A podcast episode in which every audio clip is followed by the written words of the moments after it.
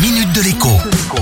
Bonjour à tous. La semaine prochaine, le 1er décembre pour être précis, les règles de prise en charge des demandeurs d'emploi par l'assurance chômage vont changer. La principale évolution à prendre en compte concerne le nombre de mois de cotisation minimum pour pouvoir toucher le chômage.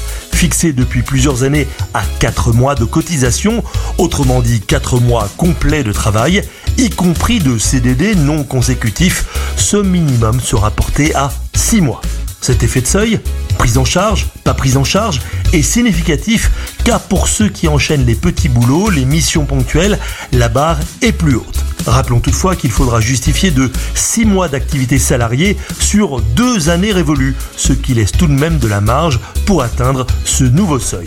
Autre modification qui concerne moins de monde mais qui est emblématique de la réforme, la dégressivité des allocations chômage pour ceux dont le salaire dans leur ancien job était supérieur à 4500 euros bruts par mois. En réalité, la dégressivité est entrée en vigueur cet été, mais elle ne démarrait qu'à partir de 9 mois de prise en charge par Pôle emploi.